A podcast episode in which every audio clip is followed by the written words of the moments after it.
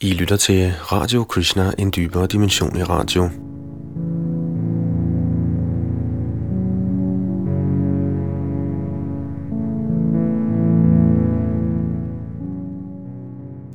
Das, vores videnskabsmand fra USA, har skrevet en tekst, der hedder Den lille mand i hjernen, som vi her har oversat til dansk, og det er Yadunandandas, der står for oplæsning og teknik.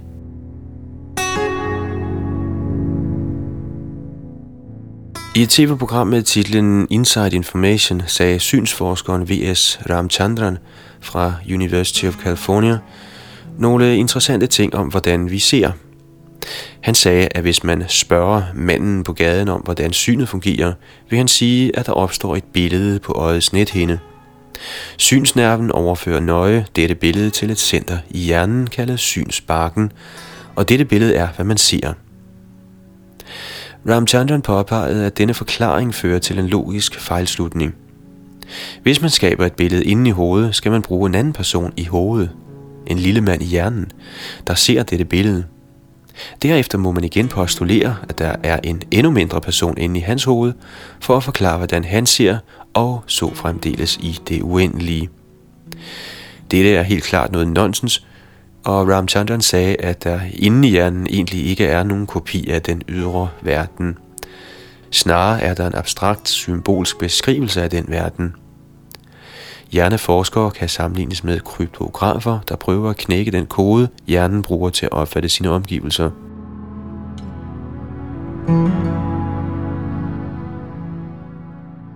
Så hvordan fungerer sansopfattelse?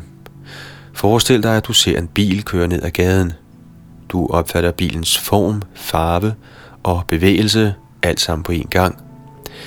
Du kan med det samme se, at den er rød, at det er en folkevogn, og at den kører tilstrækkeligt langsomt og er langt nok væk til, at du kan nå at gå over gaden, før den kommer. Nyere hjerneforskning viser, at hjernen huser tre adskilte visuelle systemer til opfattelse af form, farve og bevægelse.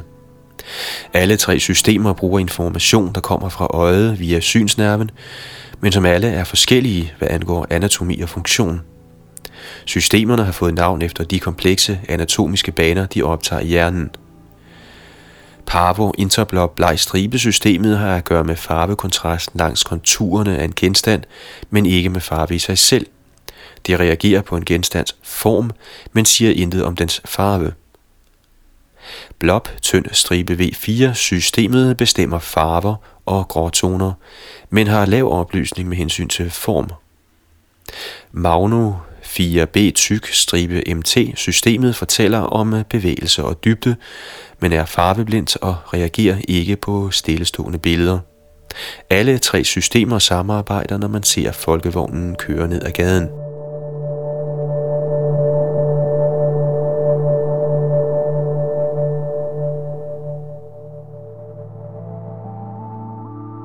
For at illustrere, hvordan et sådan visuelt system virker, har jeg konstrueret et simpelt eksempel ved hjælp af computerlogik.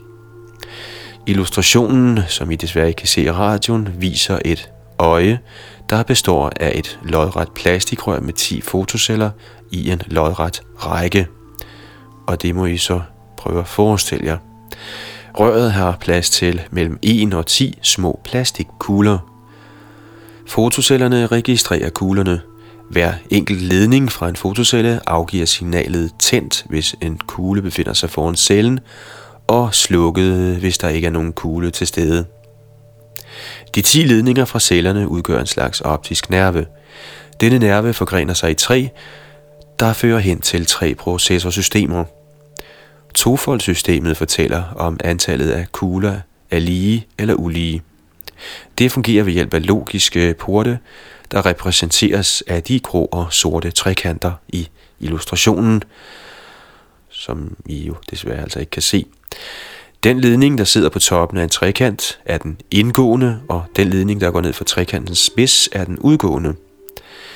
En grå trekant repræsenteres af en ikke-port. Dens udgående ledning er slået til, hvis ingen af dens indgående ledninger er slået til. Ellers er den slået fra. En sort trekant repræsenterer en ren port. Dens udgående ledning er slået til, hvis alle dens indgående ledninger er slået til, ellers ikke. Portene i tofoldsystemet er ordnet sådan, at den sidst udgående ledning, der udgår fra bunden af systemet, er slået til, hvis antallet af kugler er lige, og slået fra, hvis antallet er ulige. På lignende måde er portene i trefoldsystemet ordnet sådan, at den sidst udgående ledning kun er slået til, hvis antallet af kugler er deleligt med 3, det vil sige 3, 6 eller 9. I femfoldssystemet er den udgående ledning kun slået til, hvis antallet af kugler er deleligt med 5, det vil sige 5 eller 10. Dette netværk genkender tre adskilte forhold vedrørende antallet af kugler. Det afstedkommer dette ved at bruge tre adskilte undersystemer af porte, der opererer parallelt, og hvert system gør brug af simple logiske funktioner som reaktion på binær information, der repræsenteres af tændt og slukket eller 1 og 0. Disse undersystemer ligner hjernens undersystemer til genkendelse af et form, farve og bevægelse. Hjernens undersystemer bruger adskilte grupper af nerveceller, der behandler binær information. Når en nervecelle bliver stimuleret, vil den uden nogen reaktion mellem de to enten affyre eller ikke affyre.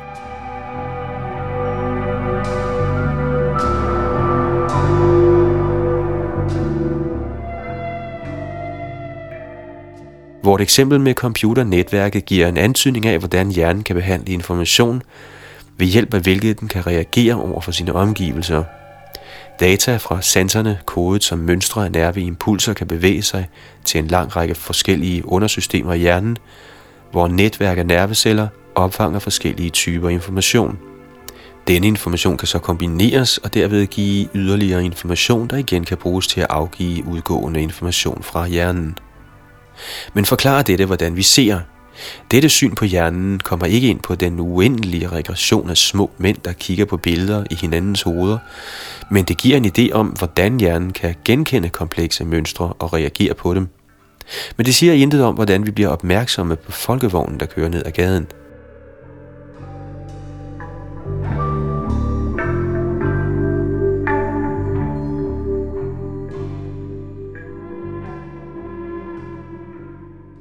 Lad os se på computermodellen igen. Vi kunne let bygge denne model med elektriske komponenter, og vi kunne forbinde de udgående ledninger fra de tre undersystemer med kulørte lamper, der havde betegnelserne 2, 3 og 5. Forestil jer, at vi gjorde dette, kom seks kugler i røret, og observerede lampe 2 og 3 blive tændt, og lampe 5 forblive slukket. Ville det elektriske netværk vide, at 6 er delt med 2 og 3, er der nogen fornuftig grund til at antage, at netværket ville være bevidst om noget som helst? Svaret er nej. Vi kan til fulde forstå, hvad netværket gør. Vi kan forstå den elektriske strøm i ledningerne og operationen i de logiske porte. Men denne forståelse fortæller os intet om, hvorvidt netværket er eller ikke er bevidst om noget som helst. Og hvis nogen hævder, at netværket faktisk er bevidst om noget, ville vi umuligt kunne begribe, hvordan eller hvorfor det skulle forholde sig således.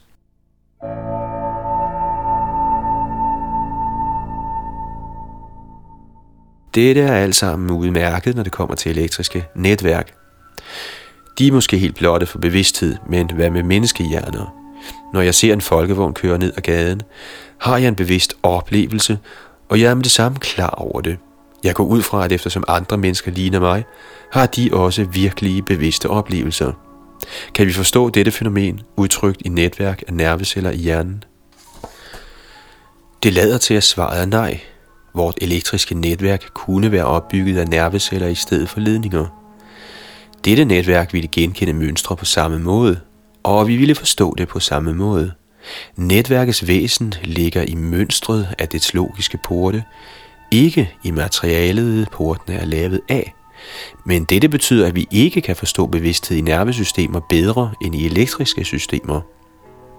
Man kunne indvende, at der er mere end 10 milliarder nerveceller i hjernebarken, og kun nogle få logiske porte i vores eksempel. Kan det ikke være sådan, at bevidsthed opstår fra samspillet mellem milliarder af nerveceller? Måske, men hvordan? Med milliarder af logiske enheder i et netværk kan man selvfølgelig håndtere mønstre, der er mere komplicerede end simple rækker af 1-10 kugler, men det siger stadig intet om bevidsthed.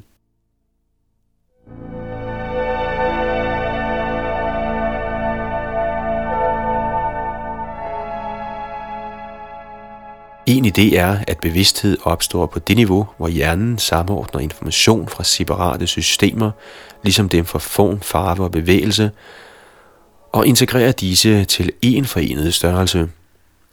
Et problem med dette forslag er, sker sådan en forening i virkeligheden? For at nedskrive en masse information skal man bruge mange bogstaver, og hvis man koder informationen i mønstre af nerveimpulser, behøver man en masse nerveceller til oplagring. Uanset hvor meget man prøver at komprimere det gennem omhyggelig kodning, forbliver det udspredt og ikke virkelig forenet. Og hvis man sammenblander al information fra en af hjernebakkens udspredte regioner, har man i virkeligheden blot genskabt skærmen i den oprindelige historie om den lille mand i hjernen.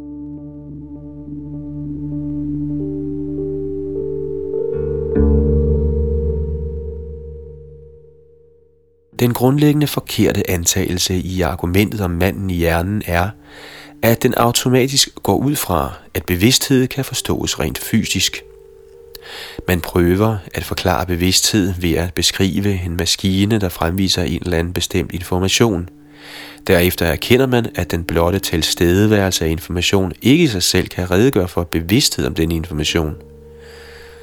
Så foreslår man en anden mekanisme, der fortolker informationen og derefter frembringer bevidsthed. Når dette forsøg også mislykkes, tyr man til hjernens overvældende kompleksitet og siger, at en bevidsthedsproducerende mekanisme må være gemt et eller andet sted derinde. Det eneste vi behøver at gøre er at finde det.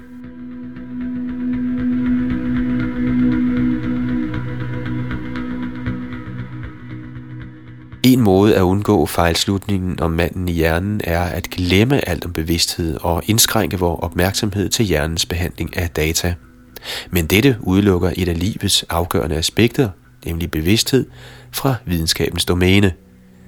En anden måde at undgå fejlslutningen på er at overveje den mulighed, at bevidsthed stammer fra en ikke-fysisk størrelse, tør vi sige en sjæl, som læser hjernens fremvisning af data, ligesom vi læser bogstaverne i en bog. Selvom denne idé er en pestilens for videnskabsmænd, der insisterer på, at alting må adlyde kendte fysiklove, bebuder den en kraftig udvidelse af videnskabens grænser. Det kunne meget vel være sandt, og for at erkende dens potentiale til at berige vores videnskabelige forståelse, er det eneste, vi behøver at gøre, at overveje det seriøst.